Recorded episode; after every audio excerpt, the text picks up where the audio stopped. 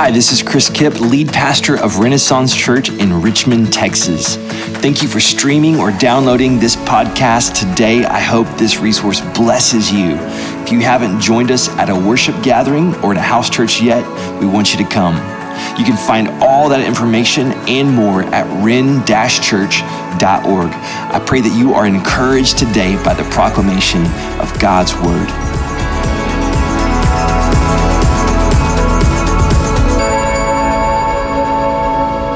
We are here on Palm Sunday, and I just want to begin with a question for you. And here's the question. How confident are you that you know without a doubt what God is really like? How confident are you that, that you know without a doubt what God is really like? So, so if, if someone's like, hey, give me, I, I just need like one or two words to describe God, like what would you tell them? What words would come to your mind first? And, and that's actually a bit complicated. Um, and, and you probably experienced this before. When you meet a new person, uh, we all instinctively read the person, right? We're kind of like, what's this person about? Like, are they for real? Like, what's their angle? Like, what motivates them? Like, we we all have a way of instinctively trying to understand people when we meet them. And the same is true when it comes to God. Like, when, when we come to God, we, we want to understand who he is and what he's like. Um, this has happened to me multiple times where you meet somebody that you have multiple connections to, and all those people start telling you about this person.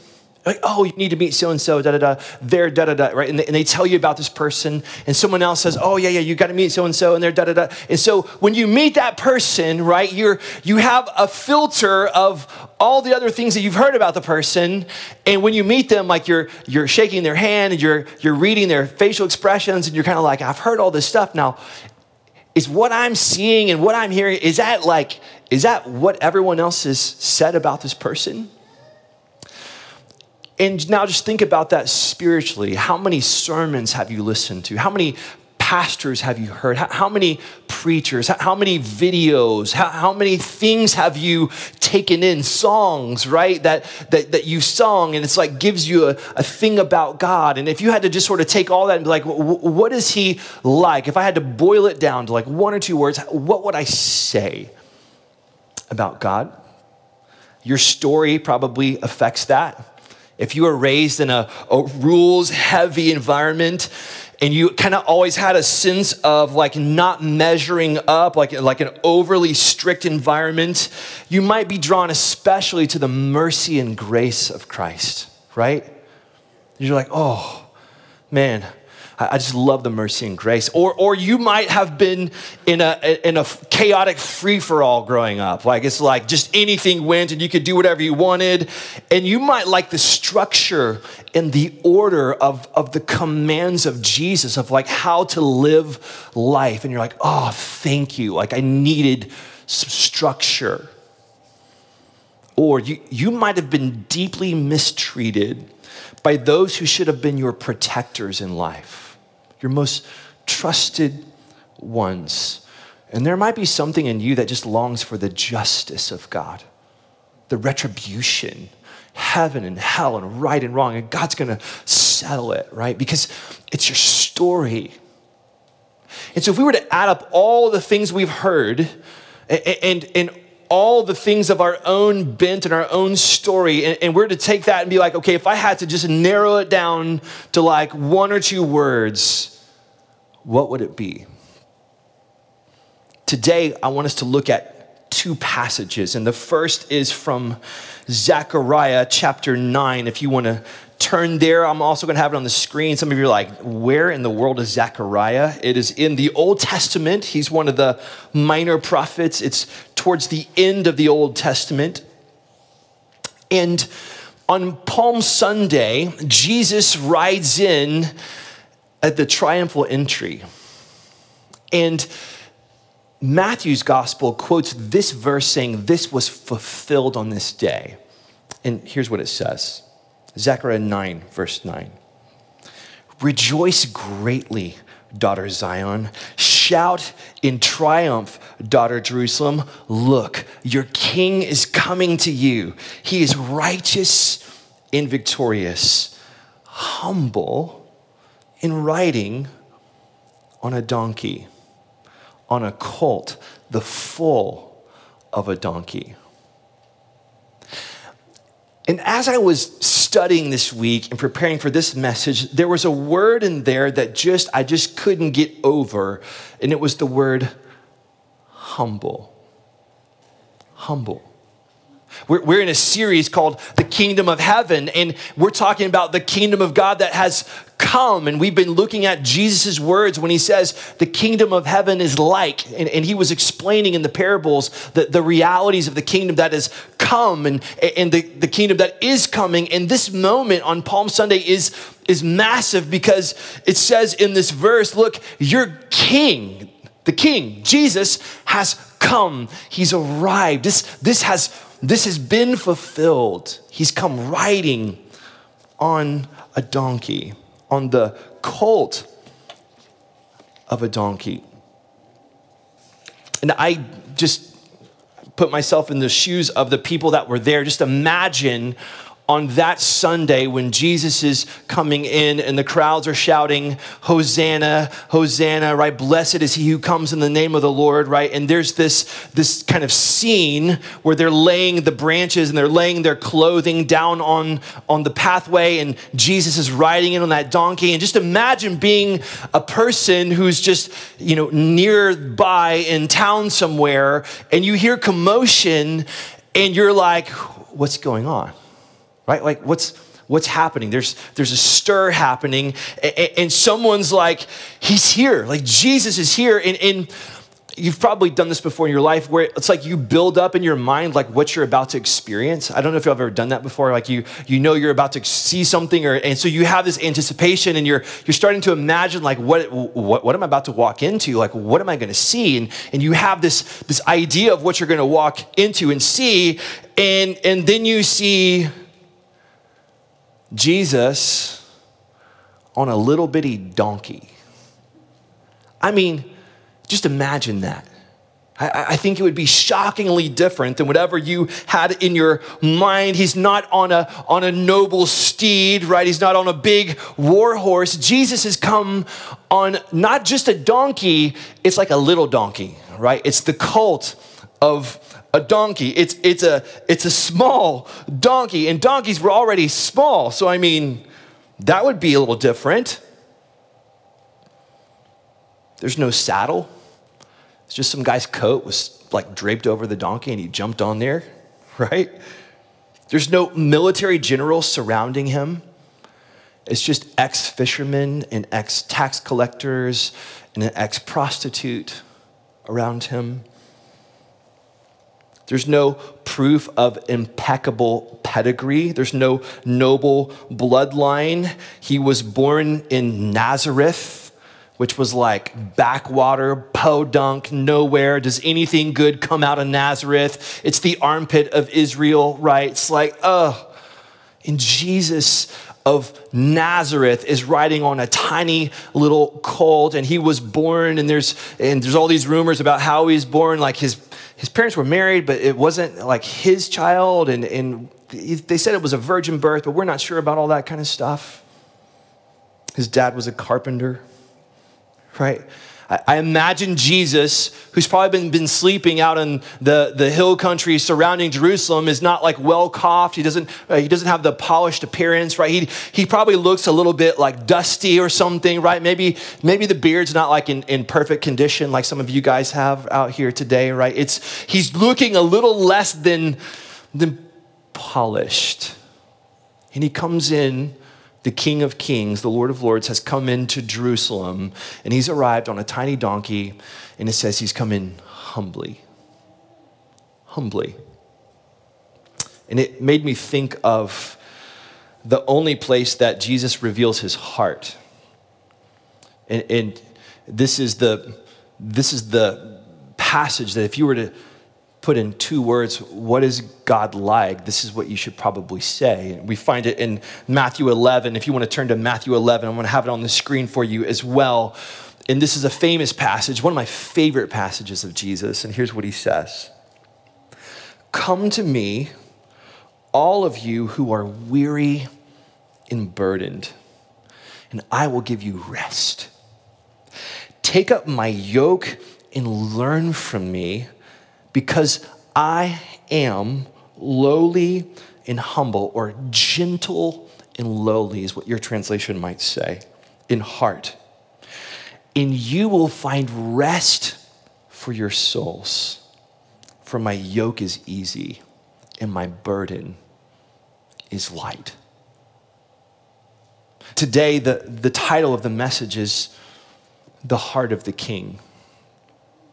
Because we talk about the king in the kingdom. We talk about the kingdom that's coming. We're talking about a, a, a day when there will be Jesus on a noble steed, on a war horse, and there will be a two-edged sword coming out of his mouth. There's going to be uh, a, a heaven coming down. There's going to be judgment. It's it, that day will come, but here we have Jesus on Palm Sunday coming in humbly in revealing his heart. And the Jesus that's going to come at the end is the same Jesus who's telling us right now, here's who I am. And just so you know, when when the when the ancients would talk about the heart, it wasn't just our feelings, like I just feel humble and I feel lowly. No, it's it was the center of the being. It's what animated you. It was the you, the, the you that's you. It was the the core. It's the the most deepest, truest part of yourself is your heart. It's you. And Jesus says, look, here's me. Here's me. I'm gentle and I'm lowly. In fact, the very first point is this, is that the heart of the king is gentle and lowly. Now think about what Jesus could have said. He could have said, I am pure and holy. And we would all say, yes, you are. Amen. He, he could have said, I am high and exalted. And we would say, yes, you are. King of kings and Lord of lords, right? He could have said, I am joyful and generous. And we would say, yes, you are. Amen. But he reveals the, the very heart of the king is this, I'm gentle. And I'm lowly. That, that word gentle would, would be like mild, humble, or meek. Um, I, I found this quote. There's a book called Gentle and Lowly. If you have not heard of this book or read this book, it's by Dane Ortland. It is just a refreshing, refreshing book. I encourage you. A lot of what I'm going to be speaking on today came from portions of this book. So wonderful. This was a quote from his book. Here's what he says about the, the gentleness of Jesus. He says, Jesus is not trigger happy. He's not harsh, reactionary, easily exasperated. He is the most understanding person in the universe. The posture most natural to him is not a pointed finger, but open arms. The heart of the king is gentle. Gentleness or meekness would be the opposite of being self-assertive. It's the opposite of self-interest, and it stems from trust in God's goodness and control over every situation. The gentle person is not occupied with self at all. And then this word lowly, in, in Zechariah nine, verses nine, he says that it, it's translated as humble or poor or lowly. And that word literally meant something that does not rise far from the ground. And we think of humility as a virtue of like, you know, you should be a humble person. But but what the, the, the way that the Bible uses the word most is that it's someone who's been pushed down by life's circumstances. You're literally like, you're unable to rise far from the ground because it's like you just had so many things that have happened in your life that have just pushed you down. That he's gentle and he's lowly. And these two words combine to show us one main thing about the heart of Jesus, and this is so beautiful, is that he's accessible. So the King of Kings, the Lord of Lords, whose heart is gentle and lowly, is accessible to people like me and people like you.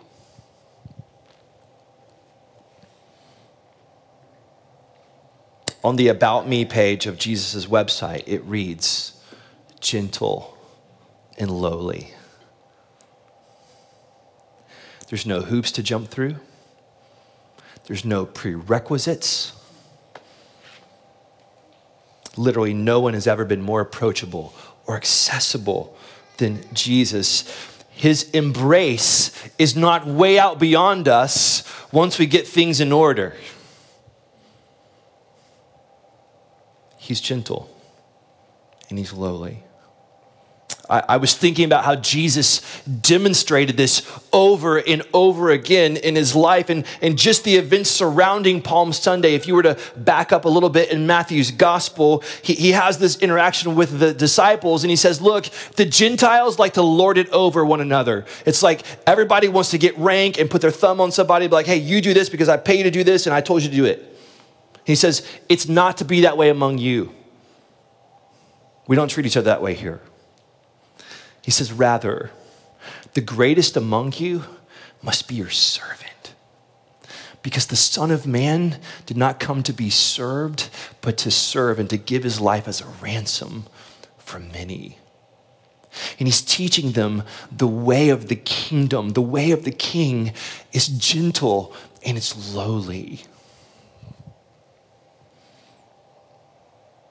After this, he will wash his disciples' feet in the upper room. He's going to show them. He's going to model it for them. He's going to stoop down and wash their feet. He will prostrate himself in prayer in the Garden of Gethsemane, and he will scream out, not my will, but yours be done. And he will bear the shame and the scorn of the cross, what we're going to talk about on Good Friday. Jesus, over and over again, demonstrated what he just revealed to us about his heart, that he's gentle and he's lowly. The second thing is this: the heart of the king is what attracts us to him most. The heart of the king is what attracts us to him most. I uh, read this week about a, a, a lecture, a sermon that Jonathan Edwards gave to the children in his church. Now, just so you know, Jonathan Edwards was one of the most uh, incredible theologians that has probably ever come out of America, okay? He was instrumental in the, um, the great... Um, the, the Great Awakening. The, there's a, a sermon called Sinners in the Hands of an Angry God. Did you know that was the tipping point of the Great Awakening in America, was a sermon entitled Sinners in the Hands of an Angry God? It was given by Jonathan Edwards, who, by the way, gave that sermon to his church and they slept through it. And then he went back to a big conference and he's like, I'm going to give it again. And it's like, boom, the Spirit of God came and it was amazing. So this guy, Sinners in the Hands of an Angry God guy, is writing a children's message for the, you know, whatever kiddos are in his church body. And he's trying to give them six reasons why they should love the Lord Jesus more than anything in the world. And here was the first one. I think I have a slide for this in the back so you guys can read it. Here's what he says. There is no love so great and so wonderful as that which is in the heart of Christ. He, he's one that delights in mercy. He is ready to pity those that are in suffering and sorrowful circumstances, one that delights in the happiness of his creatures. The love and grace that Christ has manifested does as much exceed all that which is in this world as the sun is brighter than a candle. And I like this.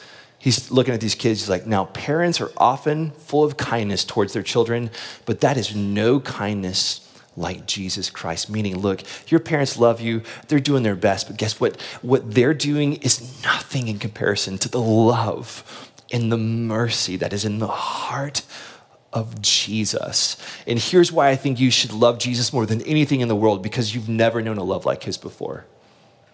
His heart is gentle and lowly. It's what attracts us to him most.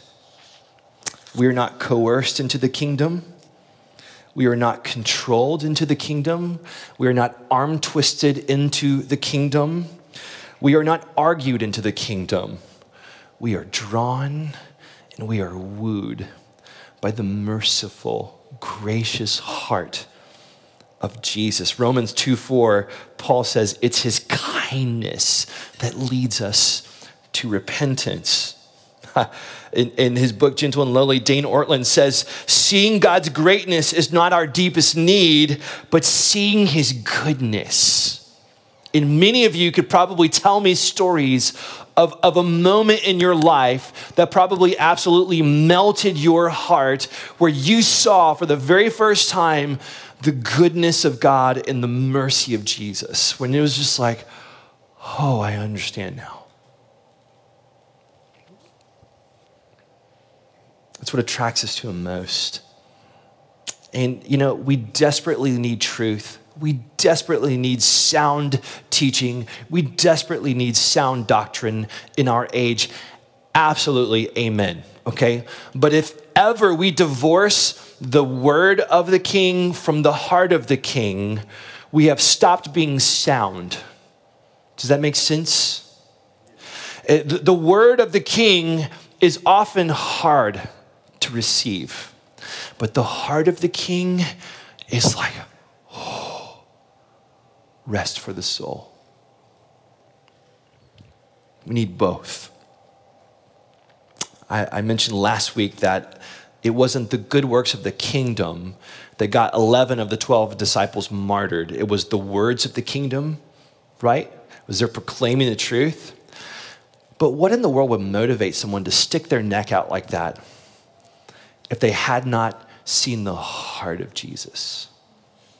The ones that were around him most closely were the ones that would go to the, the furthest degree to just to serve him, to do whatever it was to serve Jesus, because they had experienced his heart.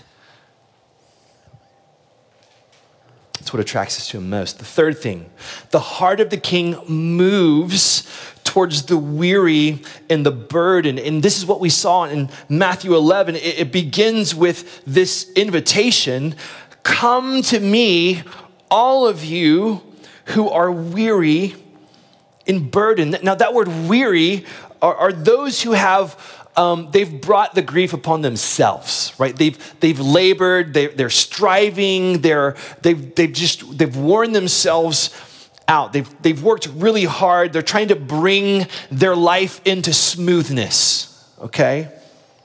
But that second word, burdened, are those who've had things that are beyond their control weigh them down and crush them. And your life is probably a mix of both, right? There, there are ways that you've kind of worn yourself out, right? And there are things that have happened to you, and it's like, that's, that's beyond my control.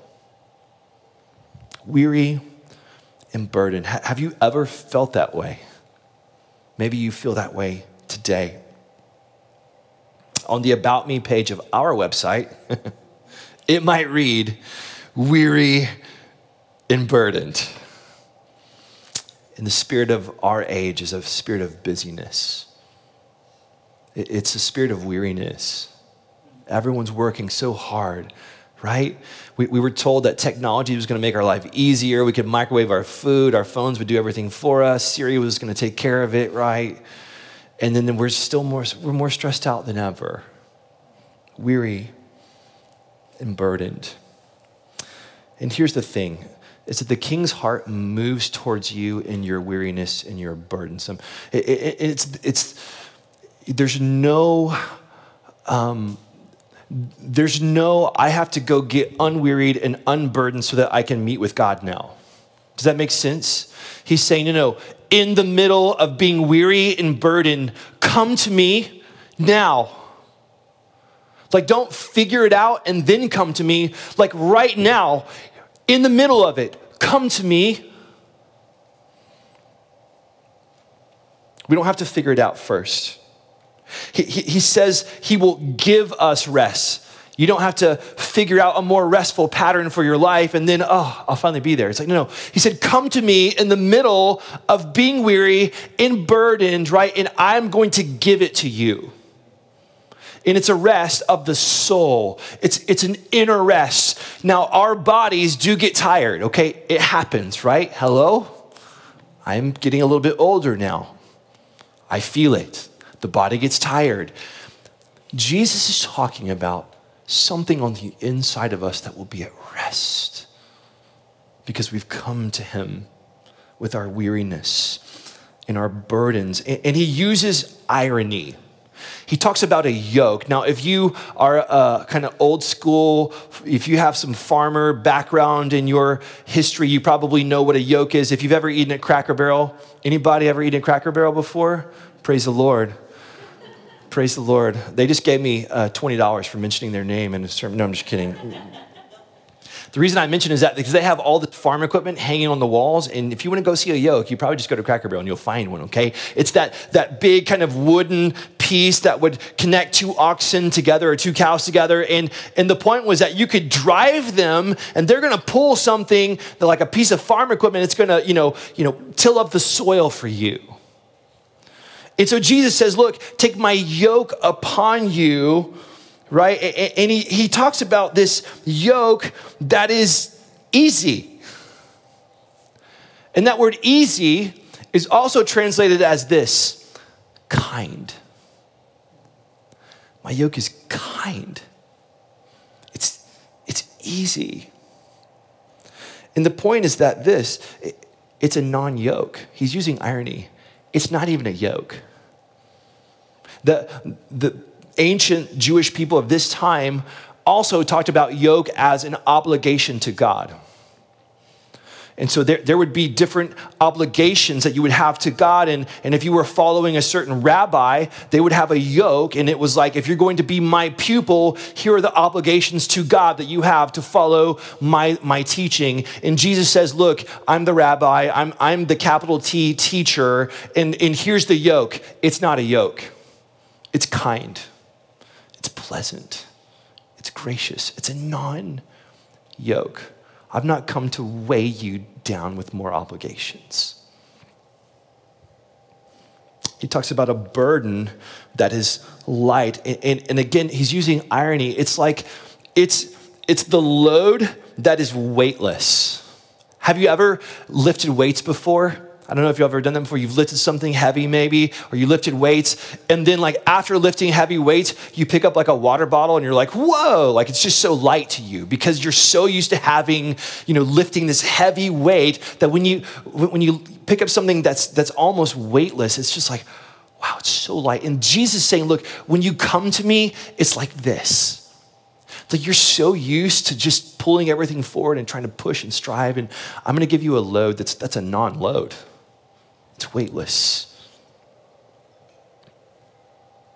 His yoke is easy and his burden is light. And, and, and here's the cool thing is he's not like mad at you for being weary and burdened and be like, you guys are such idiots. Why are you weary and burdened? No, no, no. He's not scorning us. He doesn't roll his eyes at our weaknesses. He doesn't reject us in our struggles or in our sins. His heart moves towards us and his arms open to us. And his voice says, come, come. So the heart of the king is gentle and lowly. It's what attracts us to him most. It moves towards the weary and burdened. So what does it mean for us today? Like, what do we do with this? Well, the first is this. We must take Jesus at his own words. Do you know what the, what God is like? Without a doubt, could you tell somebody what God is like? Here's what you could say. If you want to honor Jesus and honor his word, here's what you would say. God is gentle and lowly. That's what, that's what he's like. He's kind. He's meek. He welcomes. He's accessible. He's gentle. and he's lowly. And, and any notion that we have about him that doesn't include this must be corrected. Did you know that every heresy that's ever come out of the church over history is typically not just an outright like non-biblical claim? It's typically an imbalance. We we weigh one thing so heavily and we don't give weight to another thing. And, and when we come to the characteristics of Jesus and knowing what he's like, we have to always have this in the picture, in the balance. He's gentle and he's lowly and he's holy and he's righteous and he's high and he's exalted and he's coming in power, and all those things are true. But if we miss the fact that he's gentle and lowly, we've missed it. And we are off balance.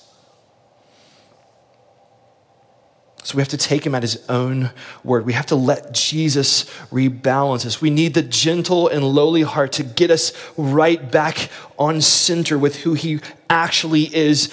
And there may be a step for us today where you have some false ideas about Jesus, and it has nothing to do with his word. It has to do with your story and your past and whatever you grew up in, or, or whatever you've heard, whatever you were taught, and it wasn't this. And you might need to say, Lord Jesus, I repent, which means I change my mind about who you are. I let go of this false belief that you were harsh and, and that you were you were going to reject me at any moment, or, or that you were set against me, or that you were always angry with me. Like, I reject that. I, I renounce that. I repent of that, God, and I receive the truth about who you said you are. I'm taking you at your word. The second thing, as I believe it calls us, and this is so beautiful, come to him. What could stop you? What could stop you from coming to the one who is so accessible, who's gentle and lowly? The only thing that could stop us is our own self-sufficiency or our own self-righteousness or our own self-reliance. Because the, the, the bar for entrance to coming to Jesus is simply this, to say, I need you. I open myself up to you. I come to you. It, it means that we can stop pretending that everything is okay and be honest. Like, really, I'm weary and burdened, God. We can bring it to him. He's opened himself to you. His invitation stands. And so if what you're carrying is harsh or heavy, then consider today that maybe it's not the yoke of Jesus. Come to him. And lastly, it's this: to live from the inner rest that Jesus gives. There was a verse, uh, Second Corinthians five twenty. Many of you know this verse by heart.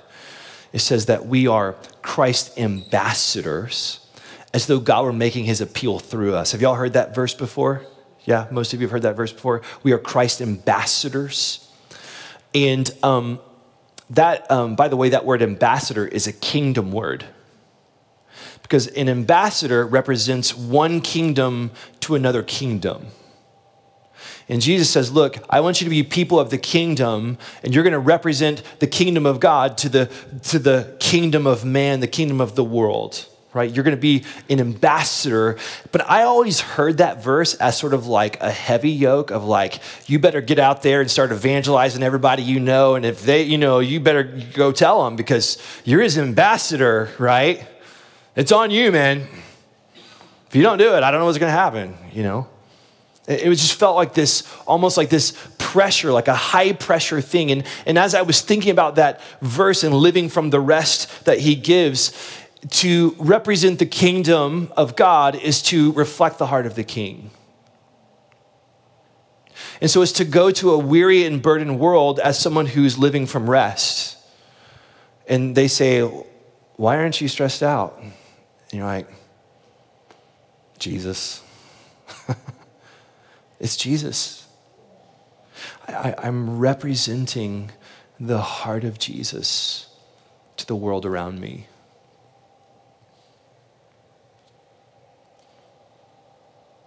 It's the rest of forgiveness, fully forgiven, It's not having to fix yourself up to be welcomed by Jesus. That's restful. It's the rest of laying down heavy burdens of religion or legalism. It's the rest of not having to prove your worth or your value anymore, because Jesus has given you worth and value, because he laid down his life for you. It's the rest of being loved and accepted by the like the highest being in the universe. That's restful.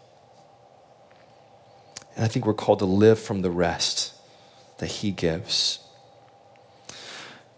And when you truly experience the yoke that's a non-yoke and the burden that is a non-burden, guess what? You're probably more likely to tell people about it rather than feeling like the church is making me go share the gospel with people. What am I going to do? Right? It's not a heavy yoke. It's just living from the rest that comes from the heart of the king. The kingdom flows from the heart of the king. It's his culture. It's a culture of being gentle and lowly. So let me close with this. How confident are you that you know without a doubt what God is really like? May you find confidence in Jesus' description of his very own heart. And more than that, may we come to him and may we experience his heart. Thanks for listening to this episode of the Renaissance Church Sermon Podcast. To contact us or find out more information, visit ren dash church dot org.